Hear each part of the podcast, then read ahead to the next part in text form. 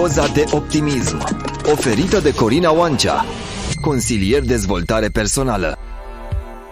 Astăzi vom vorbi despre zona de confort, un termen foarte des folosit în ziua de azi, însă nu toate persoanele sunt familiare cu sensul acestuia. Zonele de confort diferă de la persoană la persoană. Acest lucru se datorează faptului că persoanele sunt diferite, astfel că au niveluri de anxietate și stres diferite, iar nivelul de anxietate al unui bărbat sau al unei femei ar putea fi peste sau sub cel al altuia. Prin urmare, cel mai bun mod de a defini o zonă de confort ar fi o stare de spirit în care anxietatea și vulnerabilitatea unei persoane sunt minimizate la niveluri de gestionare. Este acea zonă a vieții tale în care te simți familiarizat și în control. De exemplu, unii oameni adoră să meargă la muncă în fiecare dimineață și sunt obișnuiți cu rutina de a lucra zilnic astfel încât locul lor de muncă poate să devină zona lor de confort și să părăsească această zonă de confort pentru a deveni antreprenor poate fi provocator pentru ei. Desigur, pentru alții, o zonă de confort ar putea fi timpul în care și-au masa sau acel moment după muncă când se relaxează în fața televizorului sau pe social media după o agitată zi la serviciu. Desigur, zonele de confort nu sunt statice, deoarece se schimbă în funcție de zonele vieții tale cu care te simți cel mai confortabil.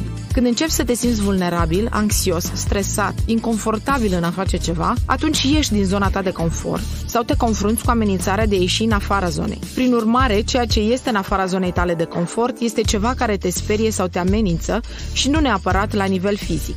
White Alasdair spunea că există trei stări psihologice. Zona de confort, zona de performanță optimă și zona de pericol. Zona de confort este zona fără stres cu care ești familiarizat. Zona optimă de performanță este zona chiar în afara zonei de confort în care performanțele sunt îmbunătățite de o anumită cantitate de stres. Zona de pericol este zona dincolo de performanța optimă, locul în care simți o mare anxietate, iar performanța ta este sub performanțele pe care le poți atinge în zona de confort. Dacă insiști să rămâi în zona ta de confort, probabil că nu vrei crește niciodată pentru a fi mai mult decât ești. Asta înseamnă că vei fi întotdeauna blocat, nu vei avansa și nu vei crește. Majoritatea oamenilor care devin dependenți de zonele lor de confort ajung de obicei în imposibilitatea de a-și atinge obiectivele, deoarece sunt oarecum obsedați de a face lucrurile la fel cum le-au făcut întotdeauna, chiar și atunci când nu produc rezultate. Drept urmare, nu poți explora niciodată cu adevărat ce ești capabil să faci și ce poți realiza dacă îți respecti zona de confort.